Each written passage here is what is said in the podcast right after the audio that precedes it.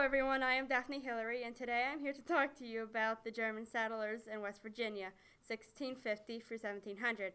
Let's talk about where they come from. The German settlers come from the Rhine River Valley, Germany, where many wars have happened. Tired of the wars, many Germans fled to America. Arriving in 1670, the Germans have settled in Shenandoah Valley, uh, present day Shepherdsville. Although many stayed in Pennsylvania, German settlers were all almost the first to be assigned work camps by the Hudson River. I say that you never know that the farming came from mostly German farmers and that sought out the most productive land and ended up with our farming today.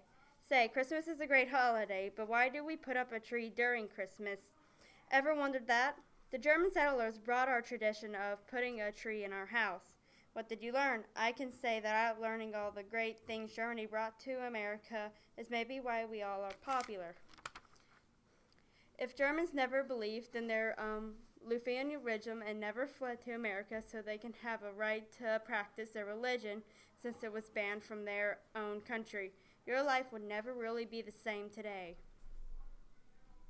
Hello, I'm AJ Madison, and today I'll be talking about the German settlers of West Virginia.